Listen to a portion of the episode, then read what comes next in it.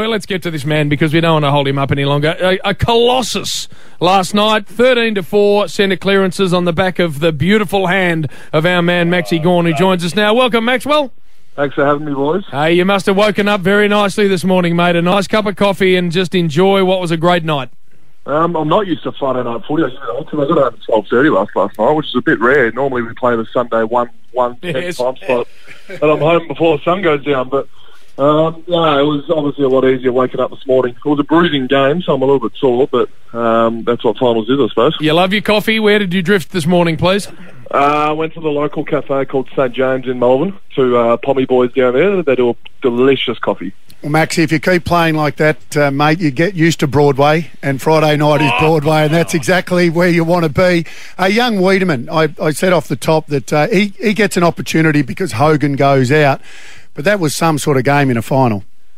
Yeah, after the West Coast game, which is the game that he came in for when Hogan got injured, I said after the game that it was just really good watching a guy take his opportunity. He's been dropped about six or seven times in his career, and um, obviously behind Hogan and Tom McDonald for sort of two or three years now. And to get his opportunity in that first quarters, I mean, apart from yourself, Duck, one of the better centre forward uh, quarters I've seen. So, um, You didn't have to put that in, Maxi. Come on. Let's not put it in Ducks category.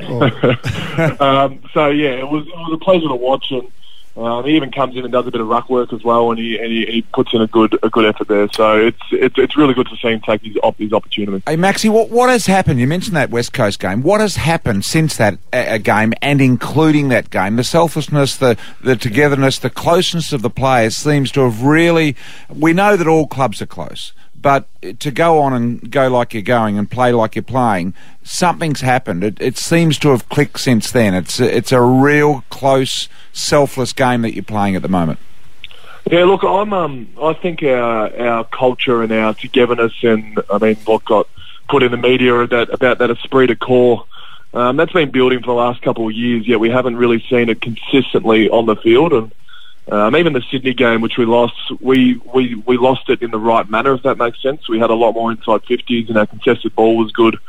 Um, so we're still, I mean, apart from losing that game, we're still sort of a bit bullish about what we could do in the next few weeks. And um, the West Coast game was obviously very exciting to play in, and that was a really good brand of contested footy we played, and we backed that up against GWS, and now we backed it up again, which is um, something that we've also been trying to get for the whole year is consistency over three or four games, and we've been able to put sort of three in a row now. And I notice you uh, getting uh, uh, towards the second half of the year a little bit more behind the footy than you were perhaps in the first half of the year, where you're getting in front of it, getting in the slot a little more.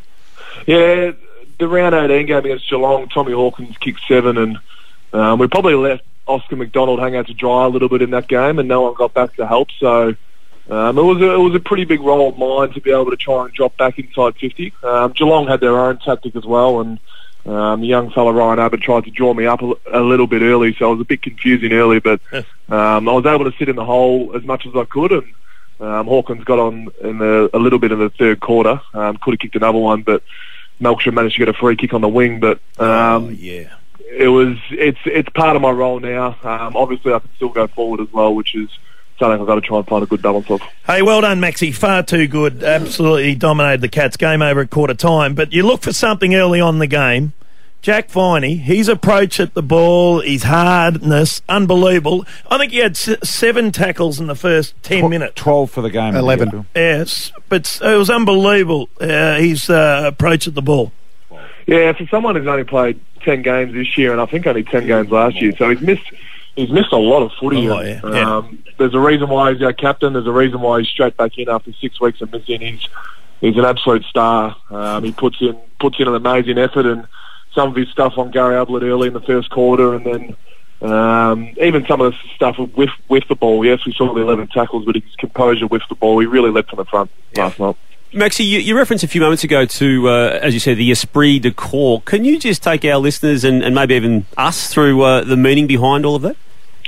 Uh, yeah, it's it's something that Goody sort of brought up, and um, it's got a little bit to do with Norm Smith, and that's what Norm Smith used back in the the great era of Melbourne through the 50s and 60s, and um, it's something that we thought we could use, and it's just togetherness and mateship and um, devotion to a cause, and, and, and being 22 brothers out on the field. um, which I think is what Brian alluded to the question before. It's Yeah. something, it's something that um, we've really gelled over the last sort of four or five weeks. Is this togetherness and really loving playing with each other, uh, other, sorry, and um, being able to do it on the big stage as well, which is which is something that um, we probably haven't done in the past. And you being wide the way you seem to be to us on the outside, being a, a bit of a deeper thinker than, than some, what has that done for you personally? Yeah, I'm pretty good at bluffing a few people. um, oh, look, I, I, I really love. Um, I heard Alex Rance talking about it the other day of Richmond. I, I, I really love um, the stories behind every player that we have at our club. Um, I really love where they've come from. They've all got different family stories, different different makeup on why they're, they're the person they are. And um, I was probably drafted into a club early days that um, tried to morph you into a professional footballer rather than keeping your personality, and um, that's something that's probably changed in the last three or four years. What about uh, the the other guy who's got a story this year is Frost. He got an opportunity because of Lever uh, going out, but he's been sensational. And his speed, although he doesn't have to necessarily get possession, his speed gets him to contests and influences contests that others can't get to. Yeah, um, he's, a, he's, a, he's a really good story to be honest. He was um, Lever was obviously in the team till about round ten, and I think we chose uh, Harry Petty as the first uh, choice after he went down, and then we chose Cameron Pedersen, and Sam was um, unfortunately the third or fourth choice. And um, to to his credit, he played some really good VFL football and deserved his opportunity, but.